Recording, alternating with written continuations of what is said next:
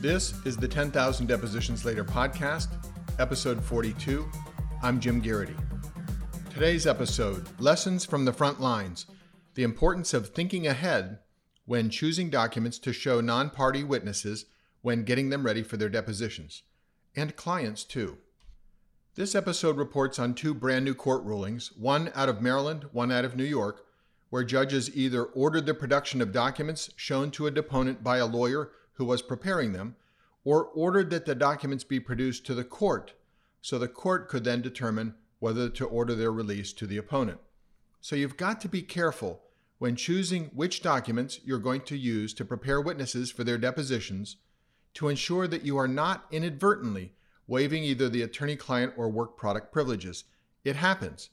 And perhaps give some forethought to whether you actually need to show the documents to the upcoming deponent or whether you can get by simply by discussing issues relevant to the deposition based on the documents without actually showing them or emailing them to the witness. And I'll give you some practice pointers at the end of this episode. So, why do courts sometimes require lawyers to cough up the collection of documents that they used to prepare a deponent? Well, one court put it this way quote, The ability of a party to meet with a non party witness, show him documents, and ask him questions and then mask the entire preparation session in the cloak of work product protection would serve to facilitate even the most blatant coaching of a witness if it couldn't be the subject of inquiry.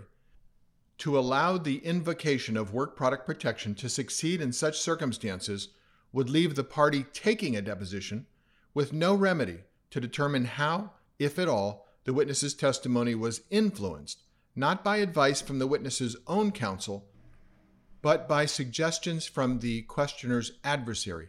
By asking a witness questions, what topics he recalls were discussed, what questions he was asked, and what documents he was shown, the examiner seeks to discover how the preparation sessions affected the witness's testimony and do not demonstrate a mere naked attempt to inappropriately obtain legal opinions and strategies. So that's the principle behind requiring production. It's based on basic principles of fairness and on ensuring that witnesses have not been unfairly manipulated. But it's also based on Federal Rule of Evidence 612, which is on point, and on the language of comparable rules of evidence in most states. Now, as you know, our lessons from the frontline episodes are based on brand new cases issued by courts around the country. Keep in mind that these court rulings are literally fresh off the presses. That means there's been no time for a motion for reconsideration of the ruling an appeal, or other challenge. So these outcomes might change down the road, but we put these out there because more often than not, the rulings stand as is.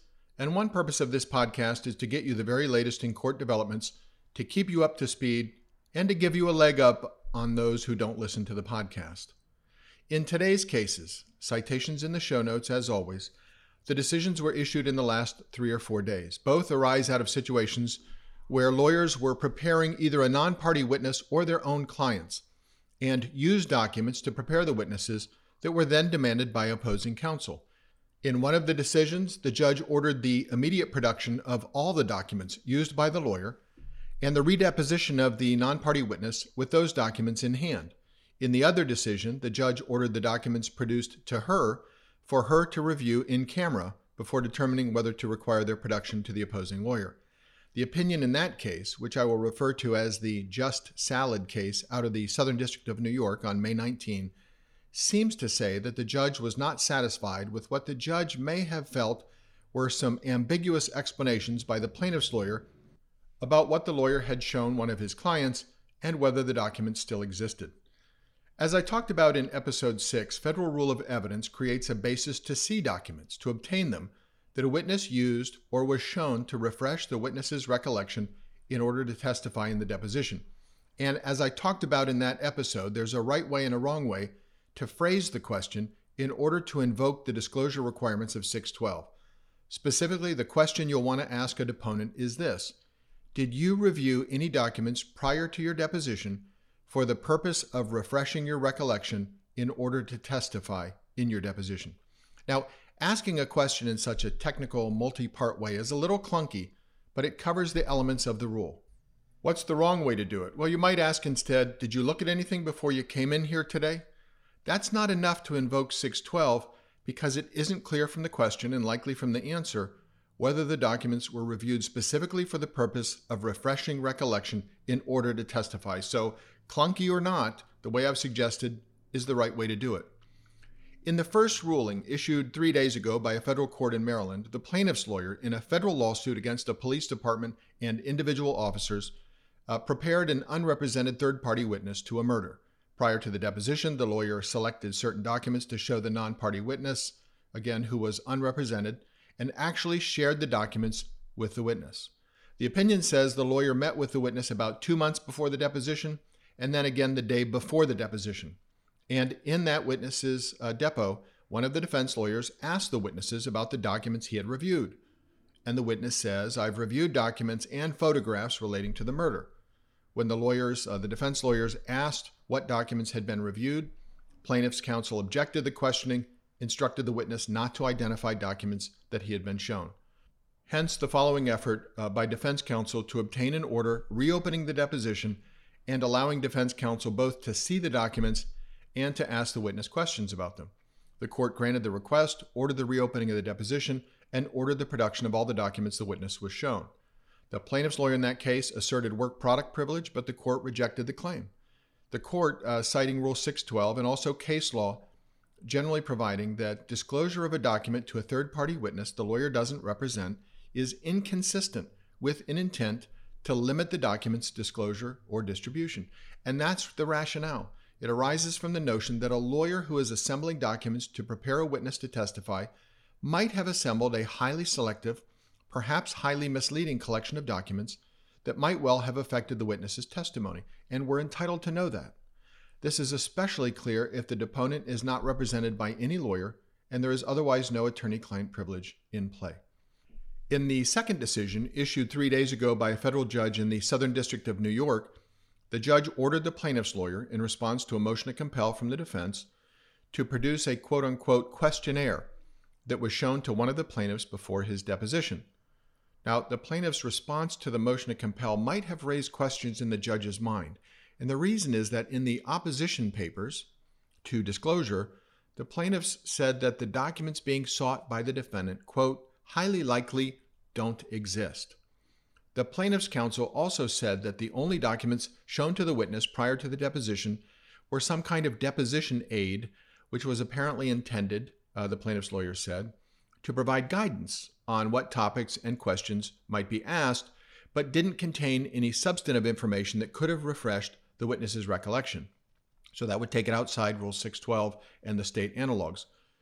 So the court apparently had some questions or concerns about the explanations given, including uh, the ambiguous statement as to whether the documents still existed, but it also appeared from the opinion that the court had a question about the plaintiff's privilege log, which might have been inconsistent in some way with the explanation filed by the plaintiffs in the opposition papers. Uh, defense, in reply, says to the court, look, the opposition papers are unsworn and appear to contradict the testimony of the deponent himself about what he was shown. So the court says, look, rather than flatly saying there are no documents of a particular kind, the response was that it's simply likely or highly likely that they don't exist. So what does the court do there? Uh, the judge ordered the plaintiff's counsel to deliver to chambers complete and accurate copies of every document shown to the plaintiff in preparation for his deposition, including but not limited to the deposition preparation aids listed in the privilege log. Judge said that any further translations, because apparently some of the plaintiffs uh, did not have English as their native language, so the court says any translations of or annotations on the documents, if shown to the witness, must also be produced. And the documents had to be accompanied by a cover letter that listed and described each enclosed document without revealing their allegedly privileged content so that that could be posted on the website and the defense could see in general what was being produced. So, what's the lesson here? Number one, if you're showing documents to a non party witness, non party witness, unrepresented, the risk is significant that you're going to be required to produce the documents you showed that witness, particularly if the witness is asked the 612 threshold question whether he or she reviewed them for the purpose of refreshing recollection in order to testify. Number two, if you're showing documents even to your own client, there is still risk that you might wind up having to produce the documents or at least allow the client to identify the documents that they were shown uh, if they were used to refresh the witness's recollection for the purpose of testifying. Third, a key consideration is whether the documents were relevant to the witness's testimony and might be fairly said in some part to impact that testimony. Fourth, remember to check out the three chief elements of Rule 612. One, were the documents used to refresh the witness's recollection? Two, was the recollection being refreshed for the purpose of testifying? And three, is it in the interest of justice that the adverse party should see the documents? Now, that third element is a little ambiguous. Who knows what the interests of justice require? But courts have said that as to that interest of justice element, courts will consider the status of the witness, the nature of the issue in dispute, when the events took place, when the documents were reviewed, the number of documents reviewed, whether the witness prepared the documents reviewed, in other words, whether they were the witness's own documents simply being shown again to the witness, whether the documents in question contain in some part pure attorney work product, such as discussion of case strategy, theories, or mental impressions which might favor redaction or non-disclosure in its entirety, and whether the documents reviewed have previously been produced to the opposing party. All right, some practice tips to help you navigate this issue. Number one, always be mindful that whatever you are showing a witness who is about to be deposed might later be produced.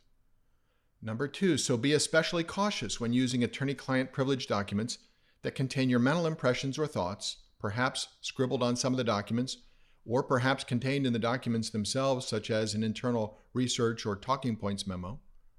Number three, keep in mind that you are far more likely to be required to produce documents you showed a deponent to prepare them if the deponent is an unrepresented witness as opposed to your own client.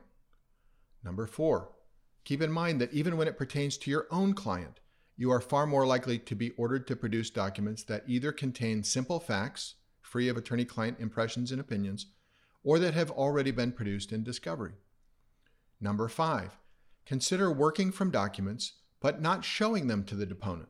For the most part, it's easy enough to explain the points made by your documents without actually providing them or showing them to the deponent. If you must use documents in the prep session, consider showing the witness documents that have already been produced or that will be produced, but using your privileged documents as notes for you to work from in verbal conversations with the deponent. In other words, show the unprivileged, produced, or producible documents, no problem there, and simply work from your privileged documents without showing them to the witness. Number six, remember the reason for this discussion in the first place. Production of the documents you use to prepare a witness may show that you or your client presented a very misleading portrait of the evidence to the deponent. If the deponent's testimony then seems to key around the limited puzzle pieces you displayed and appears to have been affected by that selective collection of documents, it could cost you credibility points in front of the jury. As I'm sure you know, non party witnesses tend to bite back if they feel they've been misled by one side or the other, and they'll have no hesitation telling the jury that. Final point.